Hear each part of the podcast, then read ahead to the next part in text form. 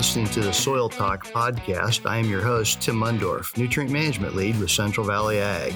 In Soil Talk, we will dive into managing soil fertility and applied nutrients while pursuing top yield. So, Mick, you know, both of us have quite a bit of uh, time spent in laboratories or working with laboratory data throughout our careers. You know, in this episode, I think that's what we kind of want to go through is talk a little bit about the, you know, the science of laboratory testing, but a little bit of the art of using the data as well. So, kind of want to go through, you know, our thoughts on the different lab tests how we prioritize what we look at on any piece of ground, um, the things that we want to have conversations with the growers about, the numbers that we're really confident in and we're, we're, it's easy to make decisions off of and then the numbers that we have less confidence in and that really it's not as easy to make decisions off of. And you know you talk to five different agronomists and you'll get five different answers on what they think is important on that lab test. So but to start with for some of our listeners who maybe uh, who've started a little later in the episodes and don't know our background Mick, give us a little of your background and why you know you feel like you're a person competent to talk about laboratory testing. Well, Tim, it, it goes back quite a ways, actually. Uh, as I was a grad student, I was actually working full time in the soil testing lab at Oklahoma State and started out actually as an undergrad and grinding soil and then evolved into a technician there in the lab and spent some time there and then uh, spent a lot of time with Ward Laboratories in Kearney, Nebraska, and, and working with Dr. Ray Ward, and that was like going to graduate school all over again. So uh, got to help Ray develop some methods and and keep things in line and review results over the years. So uh, quite a bit of background there. Yeah, and my background is a little more roundabout and different. My my bachelor's degree and most of my original college work was actually in business administration, and I worked in in industry for about 10, no, 15 years before I went to work for Midwest Laboratories. And, and like Ward Laboratories, it was started by an entrepreneur, Ken Pohlman. Ken was my mentor and taught me the lab business and what the numbers meant and made me go out and do my own research projects just so I could learn by doing the work. And oh, after probably eight years at the laboratory, uh, working mainly in, in sales and outside of the laboratory. I, have worked very little in a lab but uh, I, I got the feel that a lot of the industry and, and, a lot of our agronomists out there were a little weak on the soil side and soil fertility side. So I spent a lot of time doing training for agronomists, uh, whether independent crop consultants or ag retailers, on how to understand that laboratory test, how to apply the, the information to their fields, and how to increase yield using the data off the lab test. But you know, when you combine the two of us, we've got a lot of background on the lab side. Exactly, Tim. You know, and and you talking about the weak points of of agronomists, and I think both of us have a passion for fertility, and and it really comes out when we sit down and talk about things and and brainstorm about different ideas of practices or things that we can test or how to create an understanding for those guys. So uh, I think that just goes back to our passion level and and our years of experience in that industry. Yeah, and who would have actually think that uh, talking about dirt for hours on end could be interesting, which my wife certainly does not.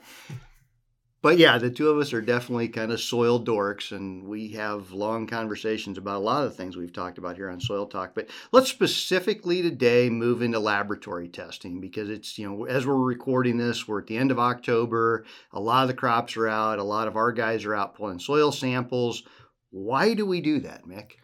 You know, Tim, I always liken soil testing to a fuel gauge and an oil dipstick. And that goes back to some of my graduate work. And you don't know unless you measure something.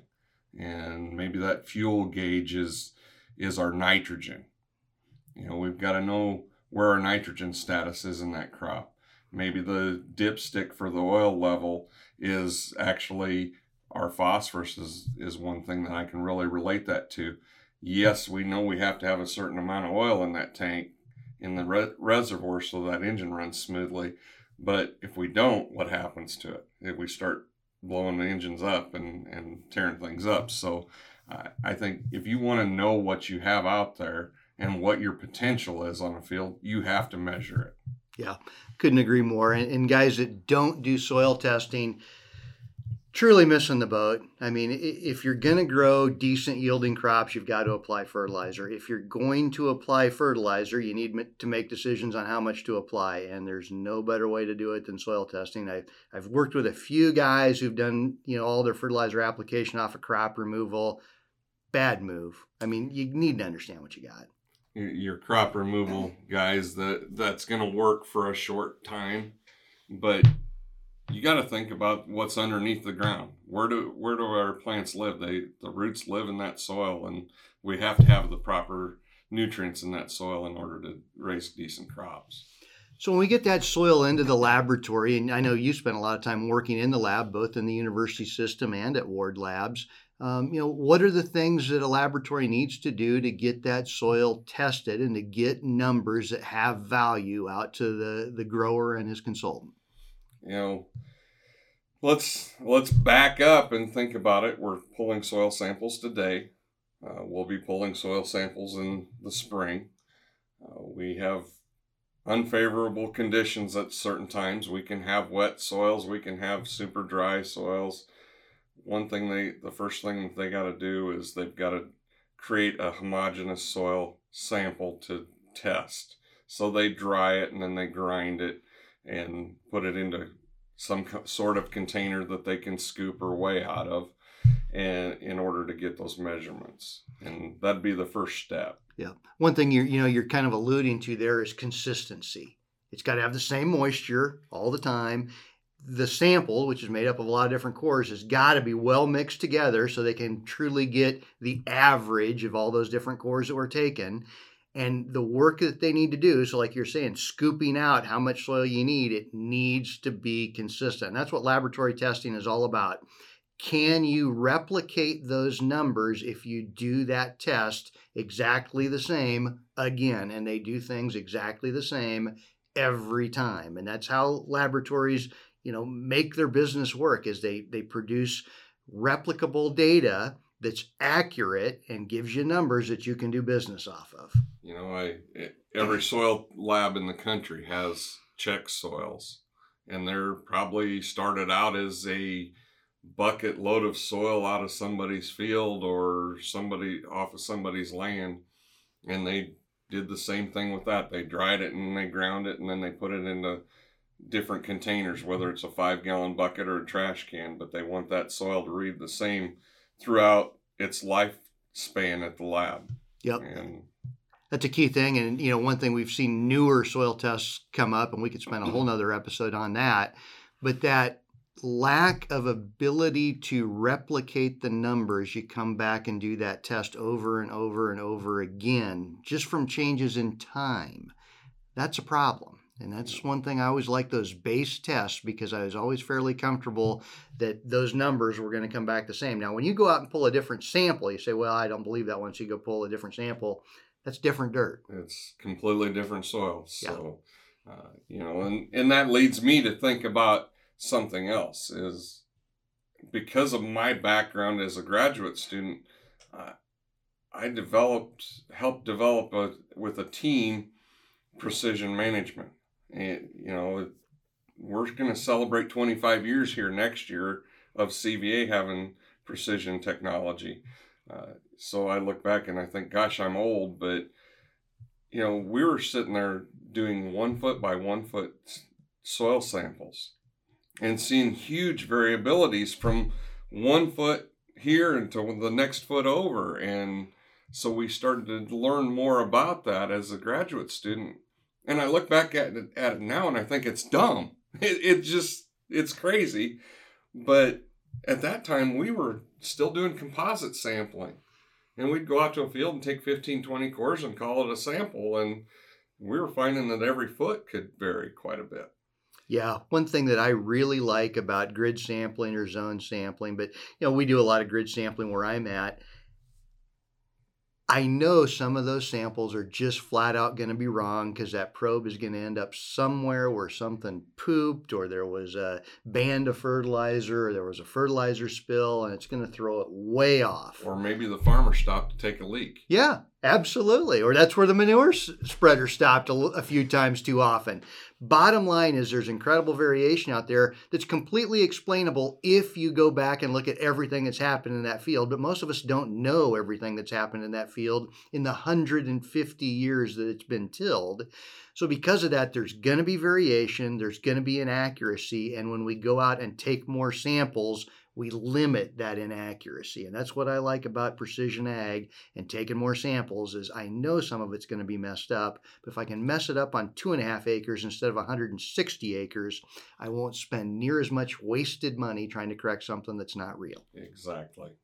So let's talk about the, the tests themselves. So our growers and our uh, retailers, our, our, FSAs are going to get a lot of data. I, I'm on a couple of the email streams from the laboratory where I see every set of samples that comes across, and I get a lot of emails right now.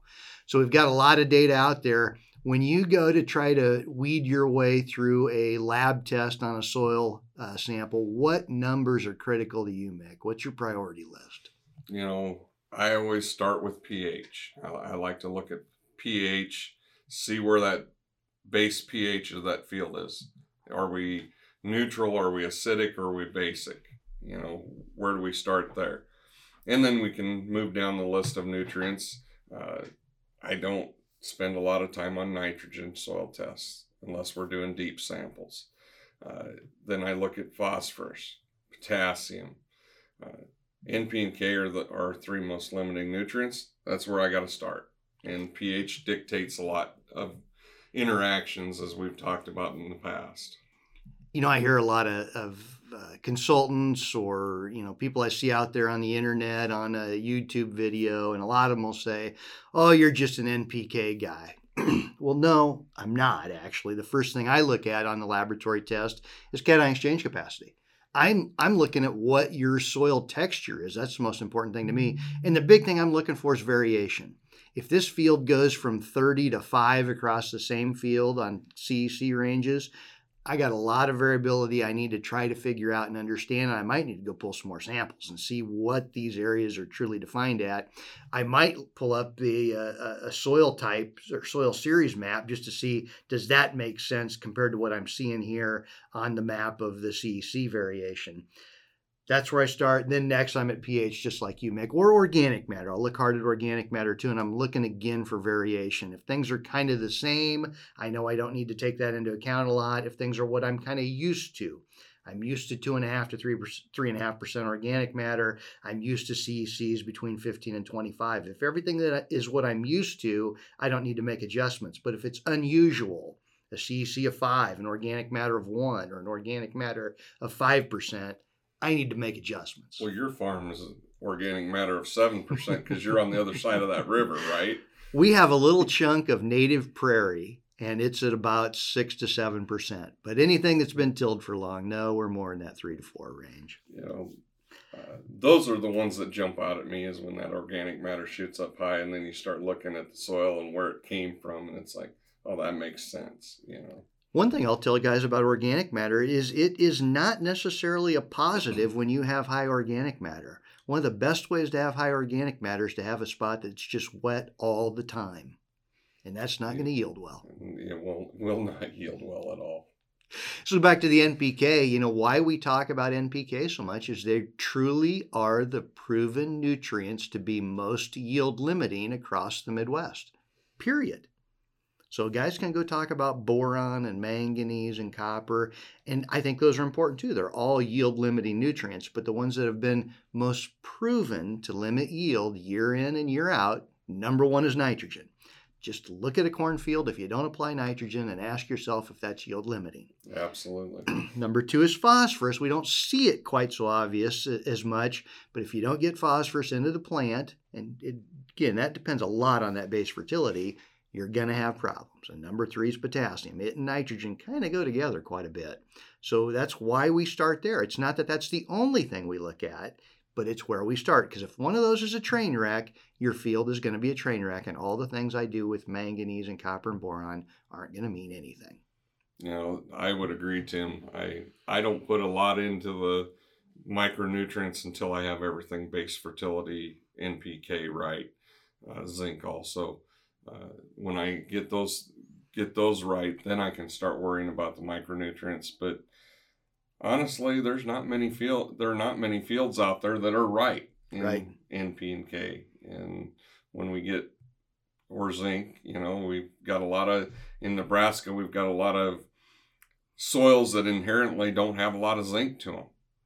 And so if we haven't been applying zinc and then we get a really low zinc value and we can get all our other nutrients up there, well, we're not we're still missing the boat. It's the law of the minimums Yep. coming back to haunt us again. Yep. And you mentioned pH right off, Mick, and you are absolutely right. I mean, uh, the thing with pH is its effect on the chemistry of those nutrients and their availability to the plant, as well as its effect on the microbes in the soil and their activity and their ability to cycle nutrients is huge.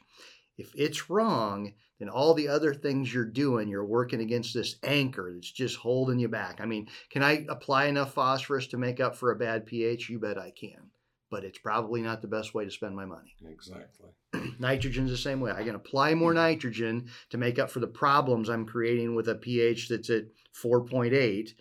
But frankly, I'm still way limiting yield and I'll never make up for everything I'm losing. You know, Tim, when I think of different lab analysis, pH is pretty easy one because there's really only one way to measure pH. We're measuring the hydrogen ions in that soil. And some labs use a one one part soil, one part water. Some use two two parts water, one part soil. Uh, doesn't really affect the analysis a whole lot. But we start getting into the phosphorus. How many actual phosphorus tests can you think of off the top of your head, Tim? Probably six. I would have six fairly common phosphorus tests out there, and every one of them produces completely different numbers. And if you were to look at one of those tests and apply it to the scale that's meant for another, you'll make a lot of really stupid decisions. You know, and, and you think about those six, and uh, two of them or three of them maybe can be analyzed different ways Yep. with different instruments Absolutely. that give you different numbers also, Tim. So I'm just thinking extract solutions. You're Yeah. right. when you get extracts then there's about three F- extracts that can be analyzed two different ways and and then you really start adding up and creating a lot of confusion in it so i guess what is your preferred uh, extract and method of analysis Yep. So for me, it's the P1 Bray because that's what I spent so much time working with at Midwest Laboratories, and then the uh, the analysis of it or the measurement of it is colorimetric, where we react it with a chemical that changes colors. Blue is the the color it, it specifically targets, and based on the uh, the intensity of that blue, we can relate that back to a part per million of phosphorus that that extract solution, the P1 Bray, was able to take out of the soil.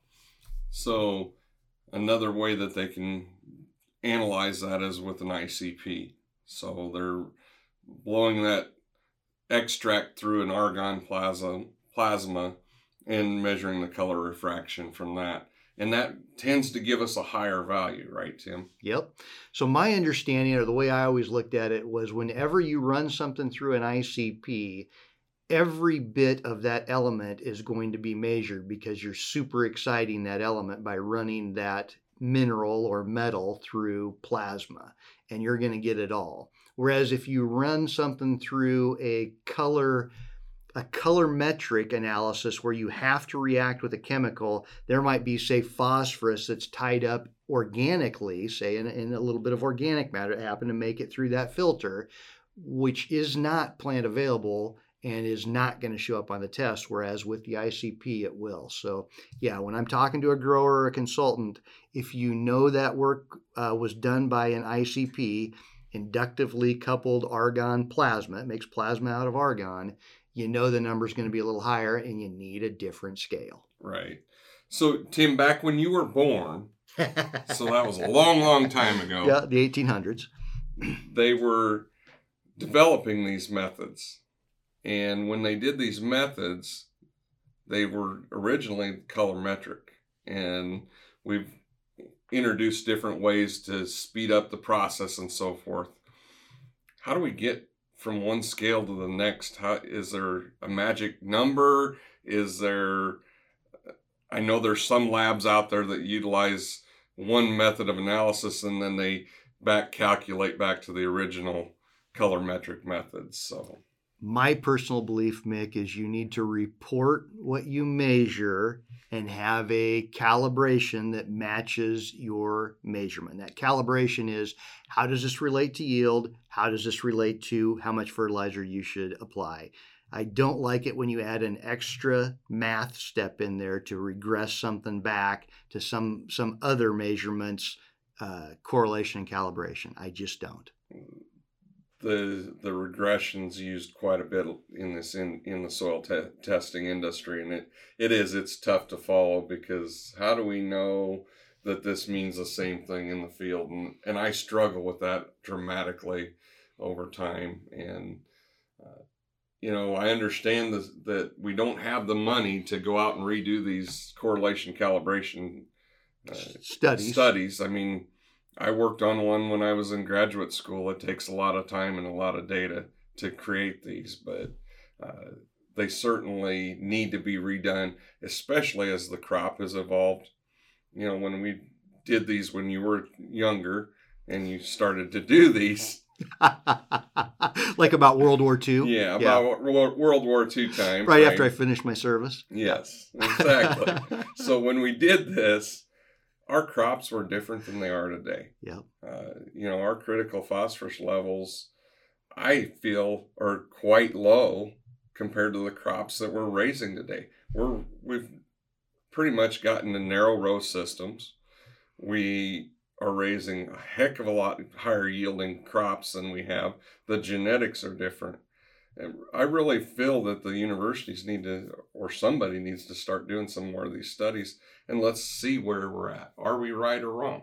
Yep. And that and for our viewers who aren't, you know, familiar with soil science, the correlation and calibration studies are they find a way to test for a nutrient in a soil. Generally, it's an extract solution, how much of that nutrient that extract will bring up. Kind of like our, our plants uh, exude and exudate. It's got a little acid in it, it's got some sugar in it, and that helps them pull nutrients out of the soil. The same thing is true of our extract solutions, although they're much more aggressive than any root exudates based off that number, is there a correlation between that number and yield? That's the first part of correlation calibration. Is there a correlation to the numbers we see in this method to yield? And then, secondly, if we can find that correlation, generally it's below a certain level. How much fertilizer do we need to add to maximize profitable yield? And that's the calibration. That is a lot of work because you've got to do that across a lot of soil types, a lot of weather environments, really at least across a state. Generally, it's more across a region or even the entire United States, could even be international. That's a lot of work, a lot of money spent. We did some great work with that back in the 50s, 60s, even 70s. We haven't done as much lately. Do we need to redo it? I don't know. But we do stretch that knowledge into things that are new, like you said, new yield levels, new crops, new weather conditions compared to what we used to. Absolutely, Tim. And I, I don't know if the right answer is to redo those studies, but maybe do some checks on those studies would certainly be helpful to me. All right, so it's probably time for a funny farm story. And Mick, I heard you've got a good one for us. Absolutely, Tim. So this is a recent one. So this summer we're we're out looking at trials that I put out and uh, and for those of us who aren't in the room, which is pretty much everybody but the three of us in here, it's Mick and I and Bree, who is our uh, our editor and our uh, our taskmaster master, I will say. And Bree does a lot of help uh, with our whole agronomy staff on on putting together information and helping us relate to our customers better. So I invite Bree to come along because she has a drone, and I want to get above a trial on downforce and really take a look at it. And so we go to the first downforce study, and where we're at, we don't have cell phone service. Well, those of you that know anything about drones, you got to have cell phone service to guide your drone. So we skip that one and we go to the next place to do our where our downforce trial is, a different field, about eight ten miles away. And Bree did a wonderful job just took some tremendous video of, of that field from above and we could see the different treatments out there and so forth. About oh, about to finish up and, and her battery gets a little low and now was this Bree's battery or the drone's battery? the drone's battery. Okay, so And it wasn't operator error. It was actually the battery in the drone. the battery in the drone was starting to go low and it was only 100 degrees out you know we're all out there sweating anyway and the drone's deciding to come back and land well anybody that farms a lot there's not a really a lot of good places to land Especially late summer. in late summer because this is August and and there's not a great place to land this drone, but we got a nice little pivot road. And I said, well, there's trees there, but that pivot road's going to serve as our landing spot. And Bree's bringing it in and it's coming down and she thinks she's got it. Well, it starts to dive towards the trees and the drone had turned directions and she thought she was telling it to go left and she told it to go right and the drone goes straight into the trees and uh, drones tend to be a good tree trimmer tim So I've always thought that a young lady's a perfect person to give directions, but in this case, that was not true. Is that what I'm catching? i don't think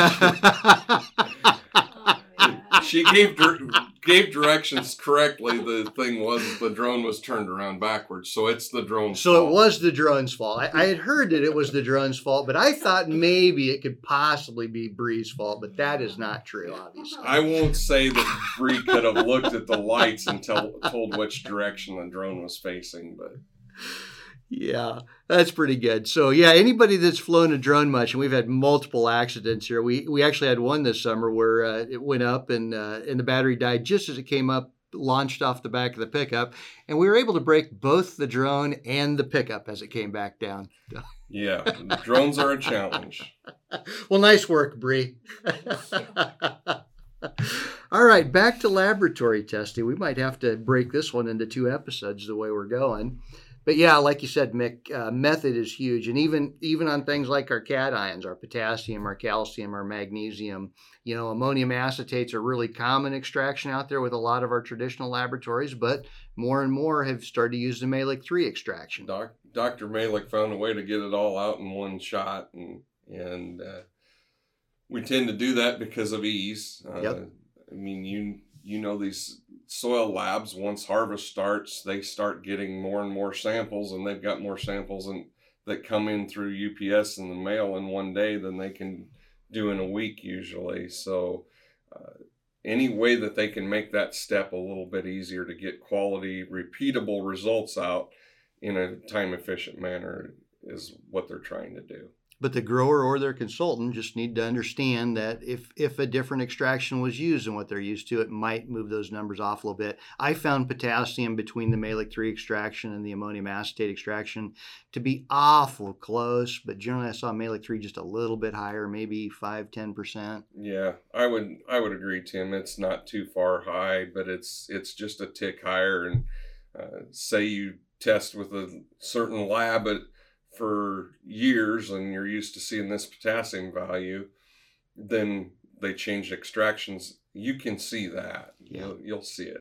So, Mick, let's talk about phosphorus a little bit more. You know, uh, when I'm looking at that P1 Bray, I'm looking for a number somewhere in that low of 20 part per million. And at 20 part per million, that's really as low as I want to go. And and really, if, if a guy's pushing yield, say 225 or above, we can't go that low.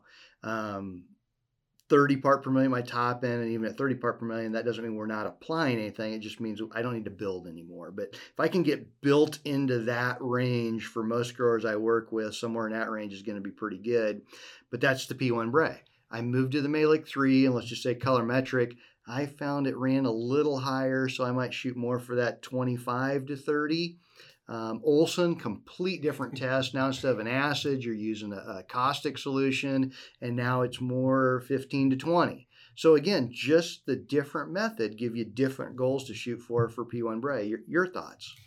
you know the the I would agree. I'm I'm very similar with you in in the value ranges. Uh, I think that if we're pushing that 250 to 300 environment, maybe our P1 Bray P1 we bring up to a minimum of 30 because we're our ultimate goal when you open that bag of seed corn is it's got 600 bushels in it or whatever number they want to use this year.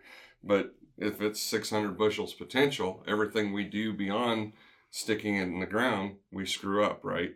So we need to have more there for, to produce six, to produce over 300 bushel than what we did at 150.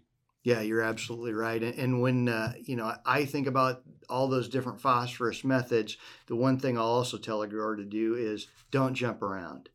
Pick a good laboratory where you get good advice and you're comfortable with the numbers they're giving you. They seem to be accurate. They seem to be repeatable, and stick with it. The worst thing you can do is switch from lab to lab on different years that just do soil testing. You're just chasing your tail now.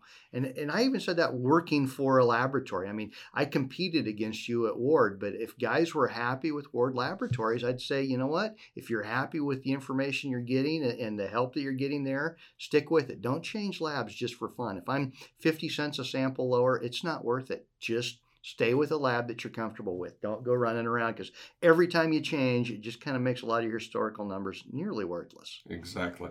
You know, the consistency of that number and that methodology is probably the most important thing if you want a history on a field.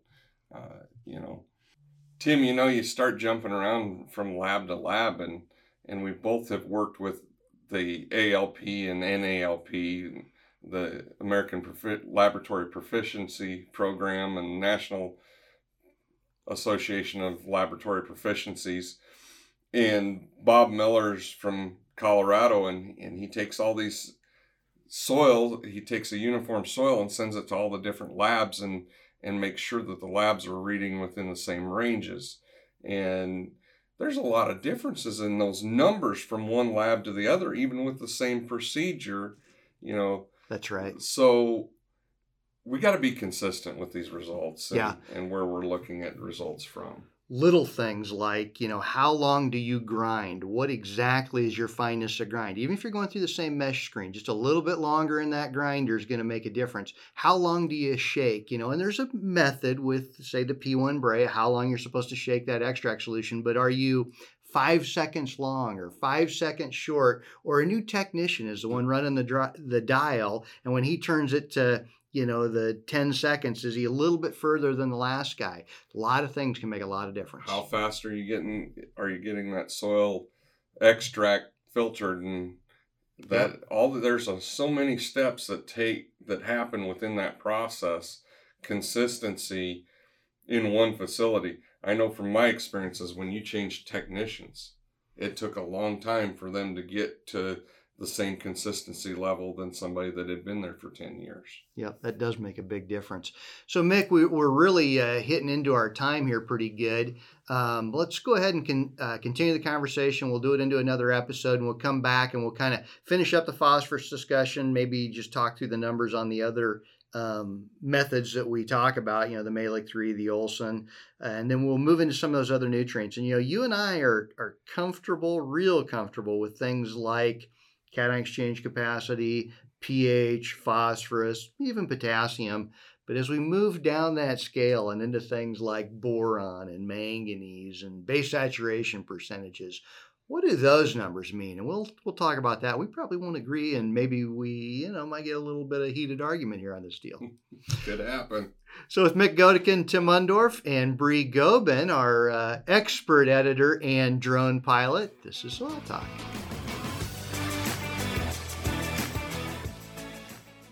Thank you for joining us today on Soil Talk. If you'd like to follow us, you can follow us on Twitter at ACS by CVA you can also follow us on Facebook, Instagram, and Twitter at Central Valley Ag. If you'd like more information, visit cvacoop.com and you can see our precision focus blog videos every Thursday. With Soil Talk, this is Tim Mundorf.